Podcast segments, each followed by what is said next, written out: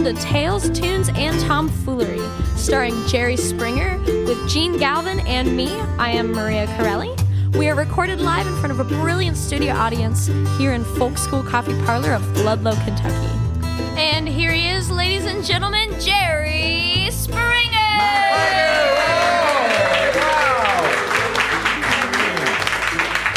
Thank you. So I know this. Uh, this?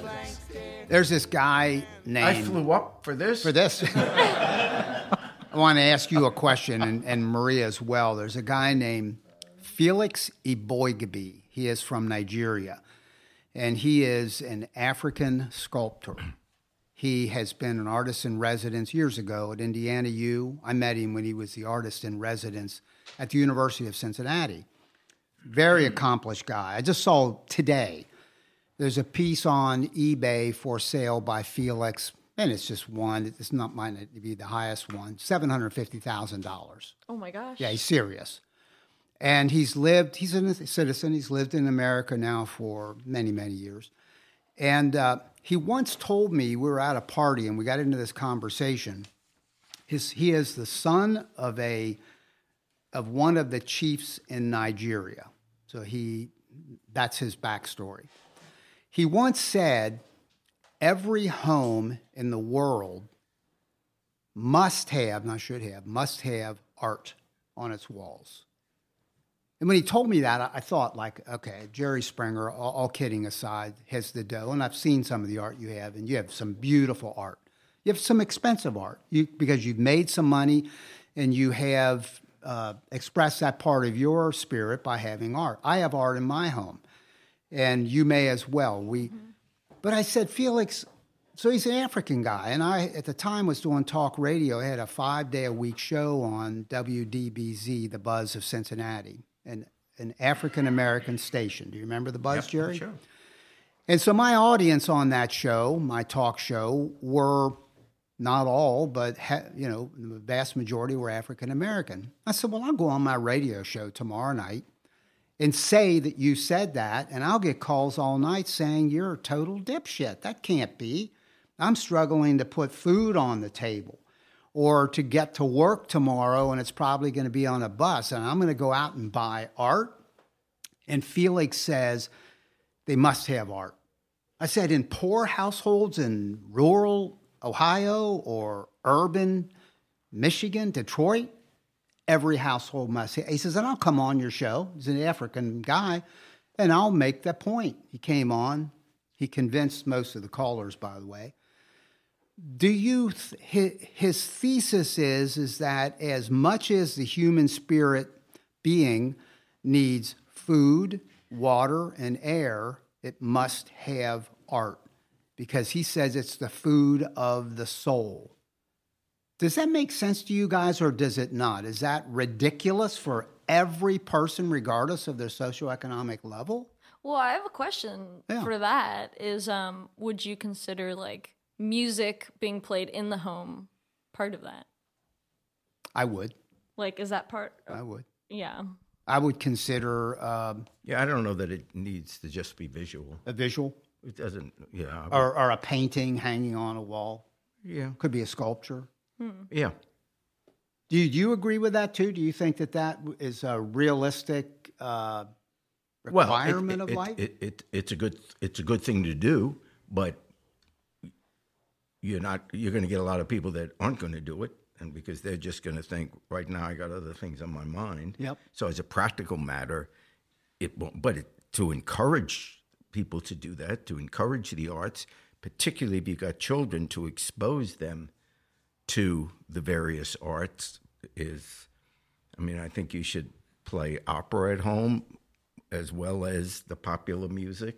and that's the point you're making, Maria. That maybe you're Yeah, I think opera. kids should hear all kinds of music and Mm-hmm. they should see all kinds of art. And if you can afford to take, look, there's a lot of free theater around.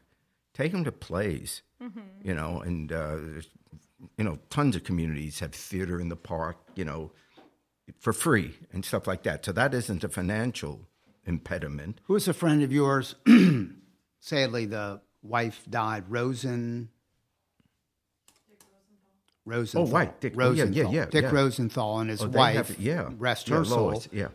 They started a program in a poor neighborhood in Cincinnati on that very point. Oh, yeah, we they funded yeah. it. And they had, so if you were a poor child from the inner city in Cincinnati, and, and my own grandkids, uh, th- I mean, thousands of dollars are spent to have them in dance classes Sure. or soccer or whatever it is. And they said, poor kids can't get that. And so they provided it. Yeah. They paid for it and they could go right down the street to this place in a neighborhood called Over the Rhine and attend dance classes, music classes, voice lessons. Uh, but Felix Felix Eboigbe says must have it. Now, what's the detriment if you don't? You're not going to necessarily die, but he says your spirit will will suffer, Yeah. suffer greatly.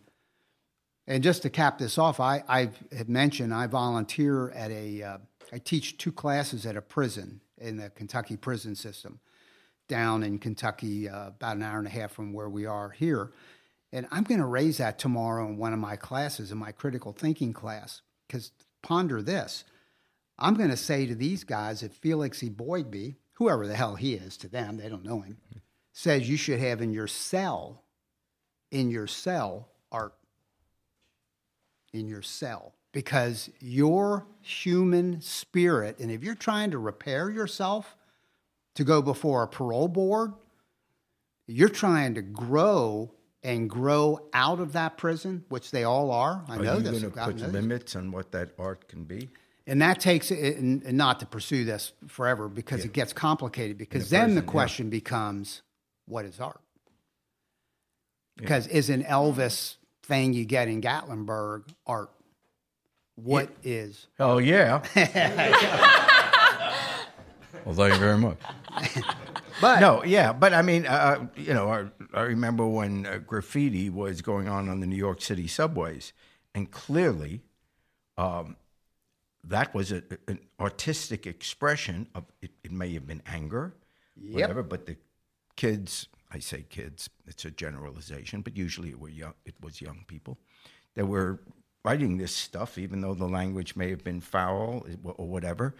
They were expressing what was in their soul at the time. And uh, so I think if you do it in a prison, which I think is a great subject to bring up, but there, you could all of a sudden, as so often happens with art, in art, you want to challenge people's boundaries yeah, to think outside the box, but they got barbed wire in prison, so you don't get too far outside the box. And you know, so that could be it, but that's a separate subject. And you know, but I think it's a great idea. Yeah, I don't know why anyone would be opposed to the concept of to encourage artistic expression, and uh, young people jump to it immediately. yeah. I mean, it, it's that's probably the easiest thing you can get your kid to do is to be interested in some form of art. They do it on their own. And look what they even with these damn iPhones or whatever the on their computers, you know, they're becoming artistic. skills. Oh yeah, yeah. And by the way, rap music is because one of the classes I teach is uh, poetry writing. Sure. And rap, and I knew this when I was an educator in Cincinnati Public Schools years ago when rap was first coming on the scene. I said, oh, "That's poetry." Ah, it's junk, and you know, no, that's poetry. That's that's beat. That's no different than beatnik poetry. That's an expression of that this generation and their powerful feelings and what no they're pissed than- off about or It's no different than country music. no in country music same same deal uh, Yeah. hey jerry in a previous show you talked about impeachment and you made the case as to why it must happen. Analyze the politics of impeachment. Who does it help? Who does it hurt? Democrat republican? What's your take on that we can't resist, or pundits can't resist, in this case, comparing this possibility of impeachment with the prior impeachment impeachments, and we've had three: Andrew Johnson, Richard Nixon, at least the threatened impeachment, and Bill Clinton. And if we look at the three prior impeachments, there's one consistency. In order to remove a president from office, there are two criteria that have to be met. One, obviously, there have to be grounds for impeachment. And two, there has to be the possibility that once impeached, the Senate will actually remove him with a two thirds vote. You need both of those in order to remove a president. So let's look at the three prior impre- impeachments. The first was Andrew Johnson. Andrew Johnson became president when Lincoln was assassinated. Andrew Johnson, then, because Congress went on an eight month, not sabbatical, but they weren't in session back then, according to the calendar. So for eight months, Johnson was president, and Congress wasn't going to come back until December of 65, of 1865. So for those eight months, he became, in a sense, a dictator. And even though Congress, before leaving, had passed Reconstruction Acts, in other words, the issue that America faced right after the Civil War was we won this, the North won the, um, won the Civil War. How do we let the southern states back into the Union? And of course, they would have to ratify the amendment, uh, which uh, uh, did away with slavery. They would have the 13th Amendment. They would have to ratify the 14th Amendment, which gave rights to all citizens, that their civil rights could not be taken away by any state. There had to be due process of law, which suddenly meant, wow, black people were now suddenly citizens, not three fifths of a person, but they would now be a full citizen. And so some southern states would suddenly be a majority, like Mississippi, would be a majority of black people. Back then, we weren't calling them African Americans. And so this created a real problem. And so those states weren't admitted back into the Union right away until there was ratification. And what was going to happen to all the Confederate officers? Are they suddenly going to be allowed to run their local governments again? because they still hated black people. They still weren't going to give them any freedom. And so what what Andrew Johnson did, he believed and said in speeches that the American government was for white people, that the whites were superior to blacks. And we can't have a situation where if you give black citizenship, they could sit on juries, and we can't have black people sit on a jury where a white person is the defendant. And so these were real issues. But Johnson, even after the North won the Civil War and hopefully created some sense of equality, he overruled it. He pardoned these Southern generals, the Confederate generals. He pardoned the Confederate office holders. And they went right back into the offices they had. So this made the Congress very unhappy, of course. And so when they got back into session, they moved to impeach him. Now, those policies we can all understand are horrific. They're racist. Not unlike a lot of the arguments we have against Trump.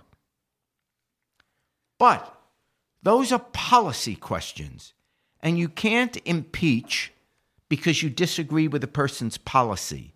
Those issues have to be settled in elections. That's what a democracy is. Impeachment is specifically for high crimes and misdemeanors, for a violation of someone who is in a sense, attacking the Constitution or the security of the United States. Someone who does something against America. And the only thing they had on Andrew Johnson was that he violated a specific law, which was the Tenure of Office Act, which said at the time that law doesn't exist anymore. But if the Senate uh, approved the appointment of a cabinet official, had to be confirmed by the Senate. You aren't allowed to fire that person unless you get the consent of the Senate as well. And he got rid of Stanton, who was Secretary of War, because Stanton opposed him on the issue of whether or not Southern generals should be allowed, you know, should be pardoned. So he fired Stanton. He wasn't allowed to fire Stanton. It was a minor technicality. And therefore, looking back, they didn't really have the grounds to impeach Johnson. They did meet the second criteria.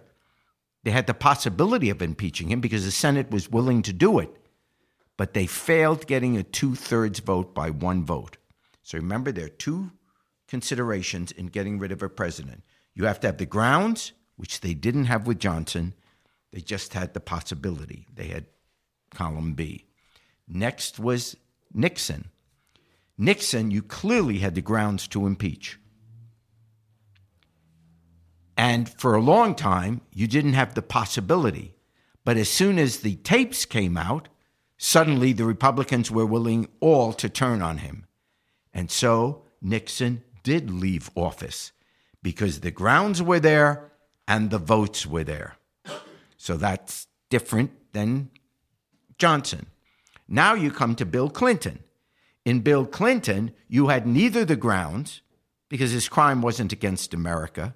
It was a sex crime, you know, uh, he lied about sex and it was wrong what he did and a violation, but it wasn't a crime against the United States. It didn't impair the security of the United States.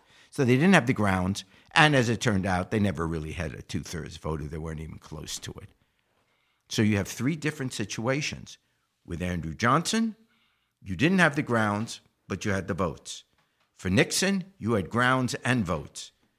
For Clinton, you had neither the grounds or the votes. And now we're with Trump. And with Trump, it looks like we have the grounds, but we don't have the votes. Except with the impeachment investigation now really rising up, and every day more and more headlines, more witnesses coming forth, the transcript, the smoking gun of his telephone call with the Ukrainian president, all of a sudden you'll notice the polls for the first time, for the first time, 55% of Americans think he should be removed from office. A Fox poll.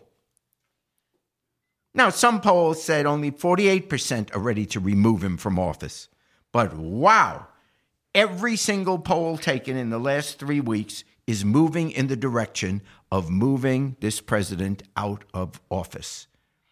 And because of that, I no longer think there, even if you were concerned about the politics of the moment, this continuing of the investigation, ultimately coming to a vote to impeach, even if you don't have all the votes necessary, are certainly going to politically create a man who cannot be reelected.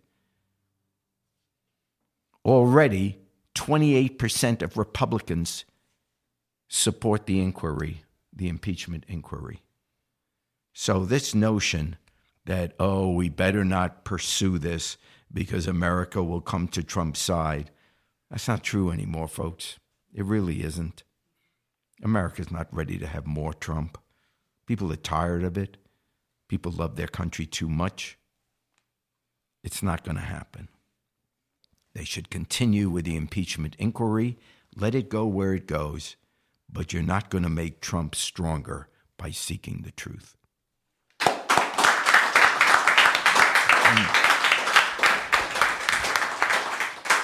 Thank you, Jerry. Uh, we're going to move on to the music segment of the podcast. I want to welcome to our, our humble little stage here, uh, from t- originally from Texas, but he lives in Nashville, Tennessee right now. How about we give a warm welcome to Jeremy Parsons? Hey! Thanks, guys. Thanks for having me. It's good to be here. So yeah, so will you play us uh, that that song? I guess the music video was um, making things up as I go. Absolutely, without the G on making.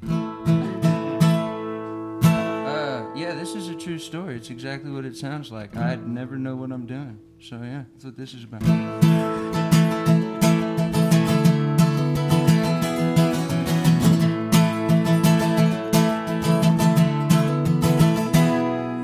One foot on the floor, yeah, planted in the day. Yes, I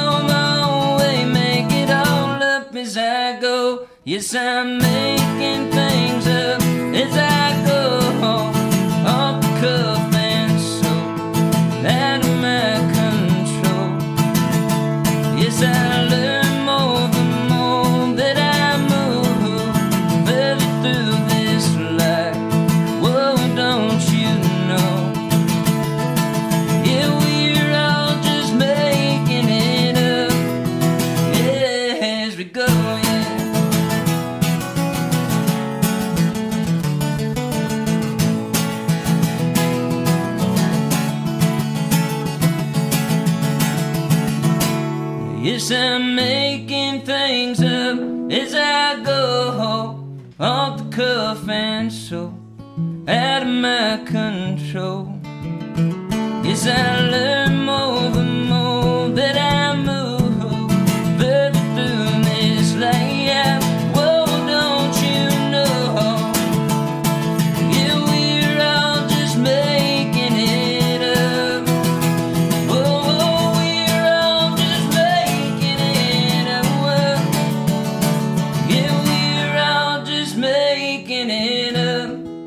As we go. We go.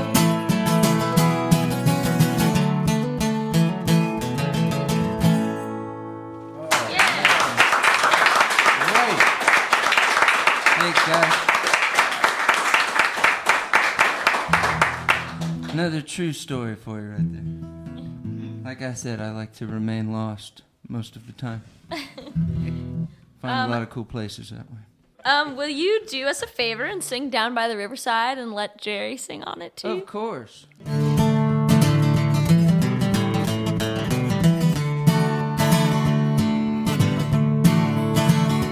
I'm gonna lay down my heavy load down by the riverside, down by the riverside, down by the riverside. I'm gonna lay down my heavy load down by the riverside. You've been listening to Tales, Tunes, and Tomfoolery, recorded live at the Folk School Coffee Parlor in Ludlow, Kentucky. Thanks to Patrick Kennedy for writing our opening song, and to you for listening. Check out our website at jerryspringer.com. I ain't gonna study war no more. I ain't gonna study no no more. I ain't gonna study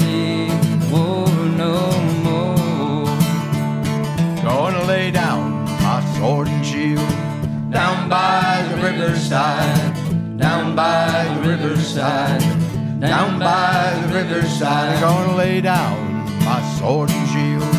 down by the riverside. Down by the riverside. I ain't gonna study war no more. I ain't gonna study war no